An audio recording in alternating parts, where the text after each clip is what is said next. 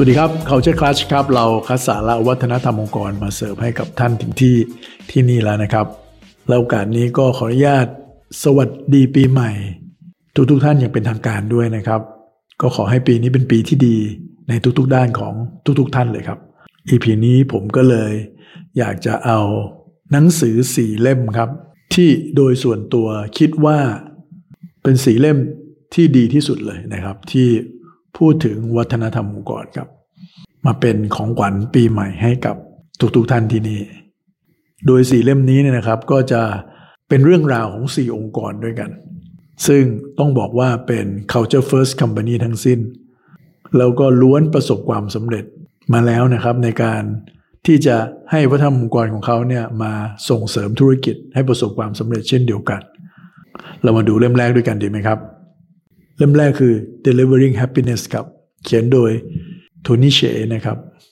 ซึ่งคุณโทนี่เองเนี่ยก็เป็น CEO นะครับของ s a p p o s นะครับ ซึ่งเป็น online store รองเท้านะครับ ที่เปิดมานานแล้วนะครับ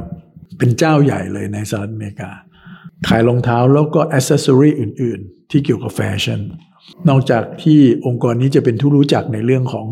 การเป็นอีคอมเมิร์ซเจ้าใหญ่แล้วเนี่ย สิ่งหนึ่งซึ่งองค์กรทั่วโลกรู้จักองค์กรนี้ก็คือเรื่องของวัฒนธรรมองค์กร ที่เป็นเอกลักษณ์ขององค์กรนี้ครับ ชื่อหนังสือก็บอกแล้วนะครับ ว่าเกี่ยวกับเรื่องของความสุขของคนในองค์กร และการส่งมอบความสุขเนี้ยไปให้กับลูกค้าของเขา มันเป็นความเชื่อมันเป็นตัวตนของ CEO ซึ่งส่งผ่านไปถึงคนทุกคน และเป็น DNA ขององค์กรนี้จริง ๆ ครับ หนังสือเล่มนี้เนี่ยเขายืนยันเลยครับว่า วัฒนธรรมองค์กรเนี่ยจะมีส่วนในการช่วยธุรกิจให้ประสบความสำเร็จ เพราะเขาเชื่อเลยครับว่าวัฒนธรรมองค์กรที่ดีจะทำให้คนในองค์กรเนี่ยยิ่ง engage เวลาคน engage กับองค์กรแล้วเนี่ยก็จะเกิด productivity commit กับองค์กรมากขึ้น และพร้อมที่จะส่งมอบบริการที่ดีให้กับลูกค้า ซึ่งเป็นหัวใจของ s a p p o เลย หนังสือเล่มนี้ยังเน้นในเรื่องของการจ้างงานโดยใช้ culture fit นะฮะ ที่นี่นี่ดูเรื่องของ culture ก่อนเลยครับ ไม่ได้ดูเรื่องผลงานดูเรื่องอะไรเท่าไหร่ เพราะเขาเชื่อว่าอื่นๆเนี่ยมันสร้างได้สิ่งแวดล้อมมันพาไป ให้คนนั้นเก่งได้ แต่ขั้นแรกต้องเอาคนที่มี DNA หรือให้ค่ามี core value มีค่านิยมเดียวกัน เข้ามาในองค์กรก่อน คุณโทนี่เองยังได้ย้ำถึงเรื่องการสร้างองค์กรแบบเน้นความสุข เน้นความสนุก และเน้นความเพี้ยนเพียนๆหน่อย เขาใช้ว่า weirdness ของคนในองค์กรองค์กรนี้จะเป็นองค์กรที่มีสีสันมากครับเขามองว่าการทำให้เกิดความสนุกสนานในการทำงานเนี่ยเป็นปัจจัยสำคัญเลยที่สร้างองค์กรแห่งความสุข เพราะทำให้พนักงานเนี่ยเกิดความคิดสร้างสรรค์นะครับ แล้วก็เกิดแรงจูงใจที่ดีครับ ในการที่เขาจะมาทำงานในแต่ละวัน อีกเรื่องหนึ่งซึ่งหนังสือเล่มนี้พูดถึงมาก ๆเลยก็คือ วัฒนธรรมองค์กรจะต้องปรับตัวไปเรื่อยๆ เพราะฉะนั้นเนี่ยจะต้องมีการรับ feedback มีต้องมีการมอนิเตอร์ ความเคลื่อนไหวต่างๆ และคอยปรับเปลี่ยนวัฒนธรรมองค์กรให้สอดคล้องกับธุรกิจที่เราทำอยู่ คนของเราวิชั่นวิชั่นขององค์กร อยู่ตลอดเวลาครับ หนังสือเล่มที่สองอันนี้อยู่อีกขั้วหนึ่งเลยนะฮะ Who says elephants can't dance ใครว่าช้างเต้นระบำไม่ได้ นี่เป็นหนังสือสุดคลาสสิกเล่มหนึ่งเลย ซึ่งจริงๆ แล้วเป็นหนังสือที่พูดถึงเรื่อง business transformation พูดถึงเรื่องของ change management ที่ดีมากๆ เล่มหนึ่ง จริงๆ ก็ออกมาตั้งแต่ปี 2000 ต้นๆ แล้วนะครับ มีอายุ 20 ปีละ แต่ยังคงทันสมัยยังคงปรับใช้ได้กับสถานการณ์ปัจจุบัน เขียนโดยลูเกิร์สเนอร์ CEO ที่เข้ามาฟื้นมาพลิก IBM จาก องค์กรที่กำลังจะล้มละลายนะครับ ให้กลับขึ้นมาได้ และ element หนึ่งซึ่งลูเกิร์สเนอร์ใช้ในการพลิกฟื้นองค์กรก็คือเรื่องของวัฒนธรรมองค์กร และนี่คือ quote คำพูดสำคัญของหนังสือเล่มนี้เลยเขาบอกว่าวัฒนธรรมองค์กรมันไม่ได้เป็นแค่ส่วนหนึ่งของสิ่งที่เขาใช้ในการมา turn around IBM แต่มันคือทุกๆเรื่องเลยพูดง่ายคือวัฒนธรรมองค์กรเนี่ยสำคัญที่สุดเลยครับลูเกิร์สเนอร์บอกว่า วัฒนธรรมองค์กรเองเนี่ยแหละ เป็นอุปสรรคเลยครับ ในการที่จะทำให้การเปลี่ยนแปลงมันเกิดขึ้นหรือเปล่า ตอนที่เขามาเริ่มพลิกฟื้น IBM เนี่ยในช่วงยุค 90เนี่ยนะครับ IBM ก็ต้องบอกว่าสารพัดปัญหาเลยครับ และลากฐานสำคัญที่นี่ก็คือเรื่องวัฒนธรรมองค์กร ซึ่งมันเคยเป็นเรื่องที่ดีของ IBM นะแต่ไปไปมาๆปุ๊บเนี่ยนะครับ มันกลับมาสร้างปัญหาละ มันทำให้องค์กรนี้เนี่ยเกิดไฮรักีเกิด บูโรเคติกเกิดการเมืองในองค์กร เกิดการแบ่งฝักแบ่งฝ่าย เกิดไซโลเต็มไปหมดเลย ก็เพราะว่าวัฒนธรรมองค์กรเนี่ยแหละครับ แล้วมันทำให้องค์กรเนี่ยไม่สามารถที่จะตอบสนองความต้องการของลูกค้าได้อย่างรวดเร็ว IBM ก็ค่อยๆถดถอยไปเรื่อยๆ ไม่ใช่เป็นแบรนด์ในดวงใจของลูกค้าต่อไปละสิ่งที่ลูเกิร์สเนอร์ทำเนี่ยนะครับเขาเข้ามาปรับหลาย ๆ เรื่องเลย อันแรกเลยเขา empower พนักงาน เขาพยายามจะ decentralize การตัดสินใจต่างๆ ไปที่คนที่อยู่หน้างานให้ได้มากที่สุด แทนที่จะต้องมารอคนตรงกลาง เพื่ออะไรครับ เพื่อจะตอบสนองการแก้ปัญหาได้อย่างรวดเร็ว หนังสือเล่มนี้ยังบอกอีกว่าสิ่งที่ลูเกิร์สเนอร์ทำเป็นชิ้นแรก ๆ เลยตอนที่มาเป็น CEO IBM ก็คือการไปเยี่ยมลูกค้าของ IBM แล้วไปฟังฟังฟังเลยครับว่า จริง ๆ แล้วปัญหาคืออะไรกันแน่เขา shift focus ของคนในองค์กรที่จะไปอยู่เรื่องการเมืองเรื่องการมัวแต่มาแก้ปัญหายุ่งยากภายในองค์กรเนี่ยนะครับ ไปหาลูกค้าฮะแล้วไปฟังปัญหาของลูกค้า เอาลูกค้าเป็นศูนย์กลางจริง ๆ นอกจากนี้แล้วเนี่ยนะครับเขายังทลายเรื่องของ seniority base ให้เป็น performance base ให้ได้สไตล์ลูเกิร์สเนอร์ก็คือคนผ่าตัดองค์กรนะครับ เพราะฉะนั้นเนี่ยวัฒนธรรมองค์กรเขาคือ performance base ซึ่งจริง ๆ แล้วมันไม่ใช่แนวทางของ IBM เท่าไหร่นะ แต่สิ่งนี้แหละครับทำให้เป็นพึกฟื้นขึ้นมาได้เลย เขาฝังมันเป็นวัฒนธรรมก่อนครับ แล้วก็เขาส่งเสริมให้เกิด Open Communication นะครับ ในองค์กรให้คนสามารถฟีดแบ็กกันแบบตรงไปตรงมาได้ Open Door Policy ซึ่งมันเป็นจุดแข็งของ IBM เมื่อก่อน มันต้องเป็น Open Door Policy จริง ๆ ก็คือใครก็สามารถที่จะมาพูดคุยมาฟีดแบ็กผู้บริหารได้ ผ่านไปสองเล่มแล้วนะครับ นี่คราวนี้มาดูอีกเล่มหนึ่งครับ เล่มนี้คือ Design by IKEA A Cultural History หนังสือเล่มนี้พูดถึงความเป็นมาของอีเกีย หัวใจขององค์กรเขา และแน่นอนถ้าท่านอ่านเข้าไปลึกๆเลยเนี่ยหัวใจของเขามีอย่างเดียวก็คือเรื่องวัฒนธรรมองค์กรของเขานั่นเองอิงวาแคมปลัดซึ่งเป็นผู้ก่อตั้ง แล้วก็เป็น CEO อย่างยาวนานขององค์กรนี้เนี่ยนะครับเขาสร้างองค์กรนี้มาจากตัวตนของเขาเอง มาจาก DNA จากความเชื่อของเขา จนองค์กรใหญ่แล้วเติบโตเป็นองค์กรเฟอร์นิเจอร์เบอร์ต้นๆของโลก หัวใจสำคัญเลยในวัฒนธรรมองค์กรของอีเกียคือเรื่อง trust ที่นี่ส่งเสริมให้เกิดความไว้วางใจ เกิดการ empower กัน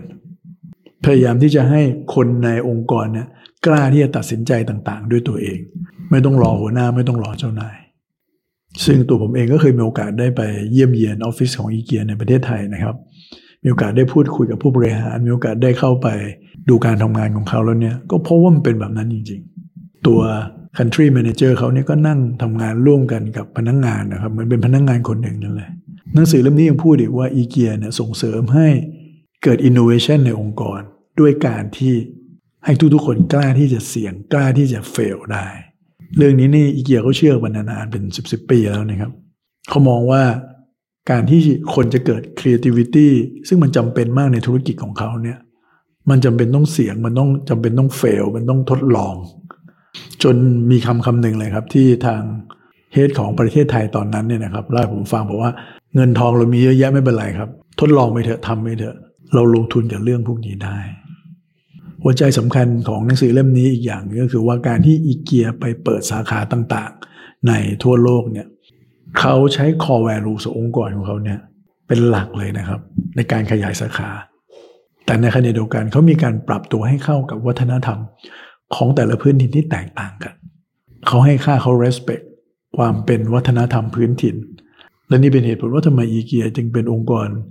อันเป็นที่รักนะครับ ไม่ใช่เฉพาะของลูกค้าอย่างเดียว แต่กับพนักงงานที่ทำงานด้วย เขาสามารถสร้างองค์กรที่ทุกคนเนี่ยสามารถแชร์ purpose ขององค์กรร่วมกันได้จริง รู้สึกว่าการที่ทำให้บริษัทเนี่ยมีของที่มีดีไซน์ที่ดีใช้งานได้จริงเนี่ยแล้วส่งมอบมันไปถึงลูกค้ามันเป็นหน้าที่ของคนทุกๆคน และเล่มที่ 4 สุดท้ายนะครับที่จะพูดก็คือ Winning ครับ โดยแจ็คเวลช์ชื่อแจ็คเวลช์เนี่ยถ้าท่านเป็นคนที่ทำงานอยู่ในช่วงยุค 90-2000 ท่านจะรู้จักชื่อนี้เป็นอย่างดี เพราะนี่คือ CEO ระดับ top ของโลกเลยครับ แจ็คเวลช์เป็น CEO ของ GE นะครับ แล้วก็เป็นคนที่มีชื่อเสียงมาก ด้วยสไตล์การบริหารงานที่ชัดเจน ที่เป็นต้นแบบเลยของ CEO ทั่วโลก หนังสือเล่มนี้เป็นหนังสือที่ทรงคุณค่าเล่มหนึ่งเลยนะครับ จริง ๆ แล้วหัวใจของมันคือเรื่องของการบริหารงาน การทำงานที่แจ็คเองได้ถอดบทเรียนถอดประสบการณ์ของเขา ในตลอดหลายสิบปีของการเป็น CEO แต่สิ่งที่ผมจะพูดในวันนี้ จากหนังสือเล่มนี้ก็คือบทที่หนึ่งเลยครับ บทเดียวฮะหนังสือเล่มนี้เปิดด้วยการพูดถึง mission และ values ก่อนเลย เห็นไหมฮะ ผู้นำที่เอาจริงเอาจังเรื่องการสร้างวัฒนธรรมองค์กรเนี่ยเขาจะให้ความสำคัญกับเรื่องพวกนี้มาก เขาบอกอย่างนี้ครับว่าโดยส่วนใหญ่แล้วเนี่ยองค์กรเนี่ยมักจะเขียนมิชชั่นหรือเขียน core values องค์กรเนี่ยแบบกว้างๆแบบ abstract จับต้องไม่ได้ มันเกิดอะไรขึ้นครับงง คนไม่เข้าใจ หรือตีความไปตามความเข้าใจของตัวเอง ซึ่งมันก็ไปคนละทิศคนละทาง เขาบอกเลยว่าบริษัทอย่าง XYZ เนี่ยมีคำว่า quality หรือคำว่า service เป็น core value บริษัท ABC ก็มีเหมือนกันแปลว่าอะไรครับสองบริษัทเนี่ยเขามี value เหมือนกันเหรอครับ ซึ่งในความเป็นจริงมันเป็นไปไม่ได้ เพราะว่ารายละเอียดความเป็นตัวตนของสององค์กรเนี่ยมันต่างกัน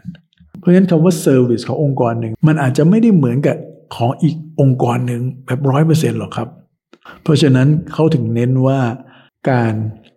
ออกแบบ core value ขององค์กรเนี่ยมันต้องระบุออกมาเป็นพฤติกรรมที่ชัดเจนครับ บอกซ้ายบอกขวาชัดเจนเลยว่าจะให้ทำอะไร ไม่ใช่ต้องคอยให้พนักงงานไปตีความกันเองเขียนให้มันละเอียด เขียนให้มันชัดเจน แล้วมันเยอะ มันจำได้ยากดีกว่าไปทำให้มันง่าย แต่มันใช้ไม่ได้จริงจากเวลชยังพูดอีกว่า การทำงานของมิชชั่นกับ core values เป็นแบบนี้คือmission ก็คือ winning ขององค์กรครับ winning หรือชัยชนะขององค์กรคืออะไร ตามหนังสือเล่มนี้แหละพูดง่ายคือมันเป็น what part นั่นเองส่วน core values มันก็คือ how part นั่นเองว่า แล้วเราจะไปถึงชัยชนะความสำเร็จนั้นได้อย่างไร เพราะฉะนั้น mission กับ core values มันจะทำงานร่วมกัน ต้องชัดเจนทั้งคู่ เพื่อสื่อสารอย่างเข้าใจได้ กระบวนการที่ได้มาของมิชชั่นและ core values องค์กรจะต้องสร้างการมีส่วนร่วม ต้องทะเลาะกันตั้งแต่แรก เอาให้จบ เอาให้แน่ใจด้วยว่า สิ่งเหล่านี้คือทุกๆคนเห็นด้วย และอยากจะมีส่วนร่วมกับมัน อันนี้เป็นวิธีของแจ็คเวลช์เขานะครับ และนี่คือหนังสือสีเล่มครับที่ต้องบอกว่าคลาสสิกมากๆนะครับ แล้วก็เป็นแรงบันดาลใจให้กับผู้นำทั่วโลกครับในการที่จะทำธุรกิจ แล้วก็ เรื่องของการสร้างวัฒนธรรมองค์กร เป็นหนังสือที่ยังหาได้ไม่ยากนะครับ ท่านสามารถที่จะไปหาได้ตามร้านหนังสือทั่วไปอยู่นะครับ แม้ว่าหลาย ๆ เล่มจะออกมานานแล้วก็ตาม ก็หวังว่าจะเป็นประโยชน์นะครับ ลองไปหามาอ่านกันครับ แล้วพบกันใหม่ใน EP หน้านะครับ สวัสดีครับ